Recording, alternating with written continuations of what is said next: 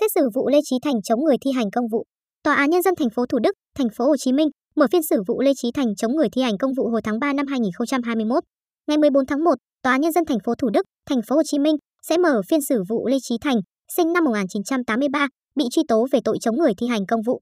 Hồi giữa tháng 4 năm 2021, Thành bị cơ quan cảnh sát điều tra công an thành phố Thủ Đức khởi tố, bắt tạm giam để điều tra.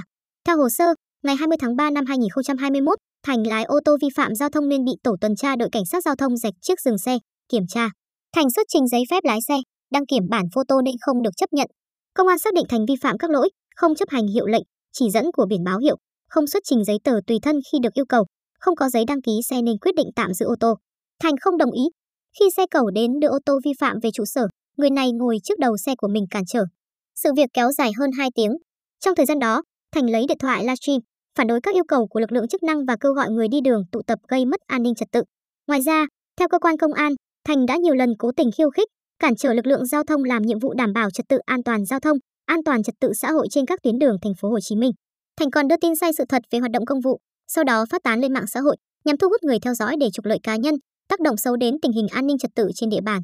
Về việc Thành quay clip trục lợi trên mạng xã hội công an đang tiếp tục điều tra.